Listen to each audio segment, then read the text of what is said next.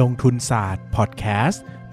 สต์ที่จะปลุกความเป็นนักลงทุนในตัวคุณสวัสดีครับ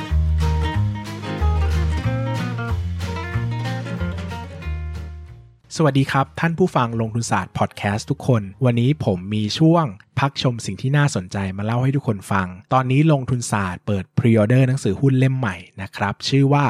Stock Lecture ลงทุนหุ้นได้ในเล่มเดียวเป็นหนังสือสอนลงทุนหุ้นเล่มแรกในชีวิตของลงทุนศาสตร์นะครับความหนา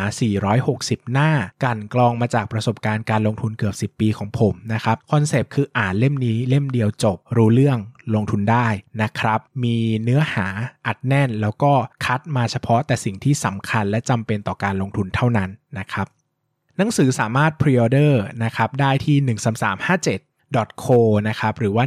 13357.co เป็นเว็บไซต์กดเข้าไปสั่งซื้อได้โดยตรงเลยนะครับหรือเข้าที่เว็บไซต์ 13357 Publishing นะครับเป็นเพจสำนักพิมพ์นะก็เข้าไปดูที่โพสต์ปักหมุดด้านบนนะครับหรือว่าจะเข้าไปที่หน้าเพจของลงทุนศาสตร์เองก็ได้นะครับตรง coverโฟโต้ด้านบนนะครับจะมีรายละเอียดอยู่นะครับพรีออเดอร์ตอนนี้มีความพิเศษอย่างไรบ้างนะครับปกอ่อนราคา500บาทปกแข็งราคา600บาทจะส่งฟรีครับหนังสือเป็น Limited Edition ที่หน้าปกนะครับพิมพ์มาเฉพาะพรีออเดอร์เท่านั้นไม่มีอีกแล้วนะครับได้โปสการ์ดพร้อมลายเซ็นและที่พิเศษที่สุดนะครับคือจะได้เข้าชมวิดีโอสอนวิเคราะห์หุ้นและจัดพอร์ตโฟลิโอความยาวไม่ต่ำกว่า1ชั่วโมงนะครับที่เป็นความรู้ต่อยอดมาจากเนื้อหาในหนังสือเล่มนี้ฟรีนะครับมูลค่า500บาทได้ฟรีกันทุกคนที่สั่งซื้อหนังสือเลยนะครับดังนั้นใครสนใจอยากจะได้ความรู้ด้านการลงทุนไปใช้ในตลาดหุ้นใครลงทุนมาแล้วยังงงยังสับสนอยากได้การจัดเรียงความรู้ที่เป็นระบบหรือว่าใครอยากจะสนับสนุนลงทุนศาสตร์นะครับก็สามารถเข้าไปพรีออเดอร์หนังสือเล่มนี้ได้เลย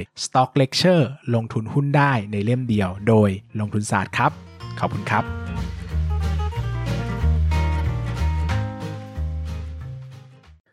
สวัสดีครับยินดีต้อนรับเข้าสู่รายการลงทุนศาสตร์พอดแคสต์รายการที่ชวนทุกคนพัฒนาความรู้ด้านการเงินและการลงทุนไปด้วยกันนะครับนอกเรื่องก่อนนะครับเนื่องจาก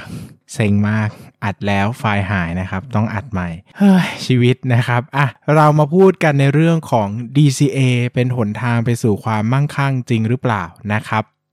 ก่อนอื่นนะเราก็ต้องมาคุยกันก่อนว่า DCA คืออะไรนะครับ DCA หรือว่า Dollar Cost Average เนี่ยนะครับก็คือการซื้อ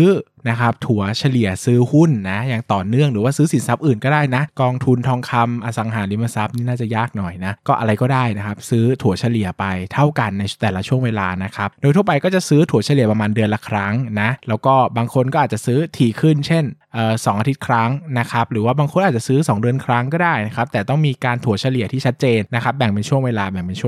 นะครับ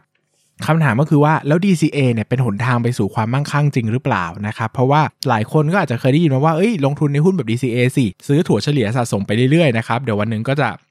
ร่ำรวยเองนะครับวันนี้ผมก็ชวนทุกคนมาคุยนะครับเนื่องจากจริงๆแล้วเนี่ยหลักการลงทุนนะครับก็จะมี2แบบใหญ่ๆนะครับก็คือ Fundamental Analysis นะครับหรือว่าการวิเคราะห์ปัจจัยพื้นฐานกับ Technical Analysis นะครับการวิเคราะห์ปัจจัยเชิงเทคนิคนะครับ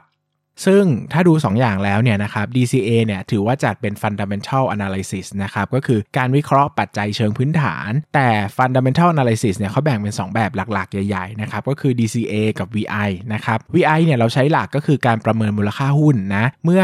เราประเมินมูลค่าหุ้นนี้ได้เท่าไหร่นะครับแล้วถ้าราคามันต่ำกว่ามูลค่าหุ้นเนี่ยก็จะซื้อนะครับแล้วก็ไปรอขายเช่นเราบอกว่าเราประเมินมูลค่าหุ้นนี้แล้วนะครับได้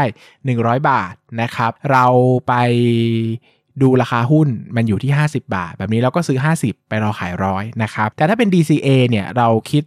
คนละแบบเลยครับคือเราไม่สนใจมูลค่าหุ้นเลยครับจะถูกจะแพงก็ซื้อสะสมไปเรื่อยๆนะครับเดือนละครั้งไปเรื่อยๆนะครับคำถามก็คือว่าอ้าวแล้ว DCA จะทำให้เรามั่งคั่งจริงหรือเปล่าในเมื่อว่าเราไม่ได้ประเมินมูลค่าหุ้นก่อนเราอาจจะซื้อหุ้นที่มันแพงมากๆก็ได้ถูกต้องไหมครับคำตอบก็คือDCA เนี่ยมันเป็นการมองภาพระยะยาวเท่านั้นนะครับดังนั้นเนี่ยเวลาเราซื้อถั่วเฉลี่ยไปเรื่อยๆนะครับไม้แรกๆเนี่ยอาจจะแพงก็ได้นะแต่พอซื้อถั่วเฉลี่ยไปเรื่อยๆนะครับแล้วราคาหุ้นขึ้นไปเรื่อยๆเนี่ยเวลาเราซื้อไม้หลังๆเนี่ยสมมุติเราซื้อไปถึงปีที่5แล้วนะครับไม้หลังๆเนี่ยอาจจะแพงมากเช่นแพงเป็น 2-3 เท่าจากไม้แรกแต่เราต้องไปถั่วเฉลี่ยกับอี48ไม้ก่อนหน้านี้ที่เราซื้อมานะมันก็ทำให้ต้นทุนเราเพิ่มขึ้นไม่เยอะแต่ขณะที่ราคาหุ้นเนี่ยมันเพิ่มขึ้นเยอะนะครับดังนั้นเราจะได้กำไรจากส่วนนี้นะตรงกันข้ามครับถ้า 5 ปีแล้วเป็นขาลงตลอดเลยหุ้นลงต่ำทำจุดต่ำสุดต่อเนื่องนะครับเราซื้อถั่วเฉลี่ยไปเรื่อยๆก็จริงนะครับแต่ไม้ใหม่ๆที่มันถูกมากๆเนี่ยมันก็จะไม่ได้มีผลต่อกำไรหรือว่าไม่ใช่มีผลต่อกำไรไม่มีผลต่อต้นทุนเท่าเดิมแล้วนะครับเพราะว่ามันต้องไปถั่วเฉลี่ยกับไม้แรกๆเยอะนะครับดังนั้นสิ่งสำคัญของ DCA เลยเนี่ยคือภาพของธุรกิจในระยะยาวคือความสามารถในการแข่งขันของธุรกิจในระยะยาวความสามารถในการอยู่รอดของธุรกิจในระยะยาวซึ่งอันนี้เป็นหัวใจสำคัญของการทำ DCA เลยหรือว่าการซื้อหุ้นแบบ DCA เลยนะครับหลายคนไปทำ DCA หุ้นที่ดูดีในระยะสั้นไปซื้อหุ้นที่เป็นหุ้นโกรทบ้างหุ้นที่อยู่ในกระแสบ้างแต่เราไม่ได้มองเลยครับว่า3ปี5ปีข้างหน้าเขาจะยังเติบโตได้หรือเปล่าเขาจะยังเป็นหุ้นที่ดูดีในอนาคตหรือเปล่าซึ่งนี่เป็นเรื่องอันตรายมากนะครับเพราะว่าสมมุติว่าตอนนี้ราคามันขึ้นดีมากๆเลยแล้ววันนึงตลาดหุ้นก็แตกนะฟองสบู่ก็แตกว่าเฮ้ยหุ้นนี้จริงไม่ได้ดีอย่างที่ทุกคนคิดนะราคากลับมาอยู่ที่พื้นฐานกลายเป็นว่าที่ถั่วเฉลี่ยมาแพงตลอดเลยแล้วพอราคาตกปุ๊บก็ขาดทุนเละเทะเลยนะครับซื้อถั่วเฉลี่ยมา3ปี5ปีอาจจะไม่ได้อะไรเลยก็ได้นะครับหรือว่าหุ้นบางตัวมันเป็นหุ้นทรงๆก็อยู่อย่างนี้ไปเรื่อยๆกำไรก็ประมาณนี้ธุรกิจก็ประมาณนี้นะไม่ได้มีการเติบโตที่หวือหวาซื้อไปผลปรากฏผ่านไป5ปี10ปีสิ่งที่เกิดขึ้นก็คือก็ได้เท่าเดิมก็ได้แค่เงินปันผลปีละ 2-3% แต่ไม่ได้ผลตอบแทนที่จริงจังเพราะว่าราคาหุ้นไม่ได้ไปไหนเลยแบบนี้ก็ได้นะครับดังนั้นเนี่ยสิ่งสำคัญที่สุดเลยนะที่ผมให้เป็นอันดับหนึ่งในการทำ DCA เลยก็คือว่าภาพของธุรกิจในระยะยาว5ปีขึ้นไปดีหรือเปล่านะครับซึ่งพอมาเจอแบบนี้มันก็เป็นการตั้งคำถามว่าแล้วหุ้นไทยที่มันดีแน่ๆใน5ปีข้างหน้าเนี่ยมันมีไหมเนอะผมก็เชื่อว่ามีนะแต่มันอาจจะไม่เยอะพอประมาณ5ตัว10ตัวให้คุณสามารถซื้อ DCA เป็นพอร์ตได้นะครับดังนั้นเนี่ยถ้าจะ DCA นะอีกหนทางนึงที่ดีก็คือไปลงทุนต่างประเทศก็ช่วยได้นะครับแต่ลงทุนต่างประเทศมันก็มีข้อจำกัดเยอะนะครับเพราะว่ามันอาจจะมีขั้นต่ำอะไรเงี้ยก็ต้องไปลองหาวิธีการซื้อที่ไม่มีขั้นต่ำดูเนาะลองศึกษาวิธีการดูมันทำอย่างไรอะไรได้บ้างนะครับแต่ก็อาจจะดูมีอนาคตมีความหวังมากกว่าหุ้นไทยหลายๆตัวเนาะสมมติวันนี้เราพูดถึง Facebook พูดถึง Google พูดถึงอะไรCoca-Cola อะไรเงี้ยเรายังมองภาพ5ปีข้างหน้ามันยังดูน่าสนใจกว่าหุ้นไทยที่หลายๆตัวก็อาจจะดูแบบไม่ได้ชัดเจนนักนะหลายๆตัวก็อยู่ในอุตสาหกรรมที่มันเปลี่ยนแปลงรวดเร็วนะครับหลายๆตัวก็อยู่ในอุตสาหกรรมที่เป็นโภคภัณฑ์แล้วก็เดาไม่ถูกเหมือนกันว่าอีก5ปีข้างหน้าราคาโภคภัณฑ์จะเป็นยังไงคนดีมานด์ซัพพลายโภคภัณฑ์จะเหมือนปัจจุบันมั้ยอะไรเงี้ยนะครับดังนั้นเนี่ย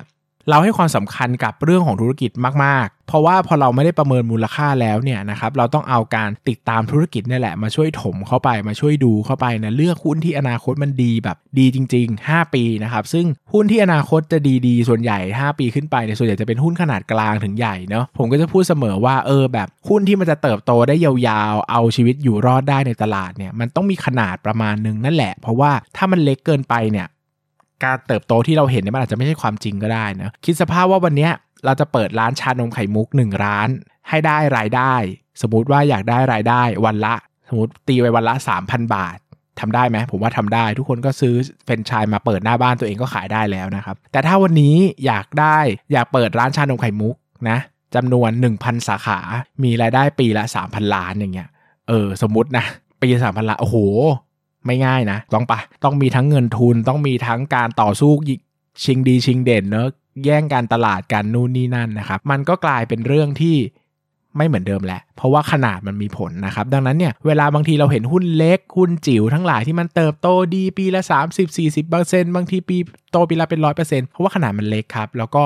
ตลาดที่เขาแข่งขันมันไม่ใหญ่บางทีตลาดที่เขาอยู่มันเล็กจนเจ้าใหญ่ๆไม่อยากมาแข่งด้วยเข้าใจว่ามันเสียเวลาขนาดมันเล็กเกินไปที่จะมาใช้ทรัพยากรมาแย่งชิงเขาก็ปล่อยให้เจ้าเล็กๆเขาทำมาหากินกันไปเนาะแต่พอมันใหญ่ขึ้นมันก็จะไปเจอเจ้าตลาดขนาดใหญ่ไปเจอเจ้าของเขาเรียกว่าอะไรเจ้าของส่วนแบ่งการตลาดขนาดใหญ่ซึ่งตรงนี้แหละมันก็จะเป็นการแข่งขันที่ดุเดือดนะดังนั้นสุดท้ายแล้วเวลาเราทำ DCA เนี่ยเรามักจะมุ่งเน้นไปที่หุ้นที่มีความสามารถในการแข่งขันที่ยั่งยืนนะครับส่วนใหญ่ก็จะเป็นผู้นำตลาดนะไม่เบอร์1เบอร์2ก็เบอร์3ประมาณเนี้ยมันมักจะไม่เกินนี้หรอกนะครับแล้วก็ภ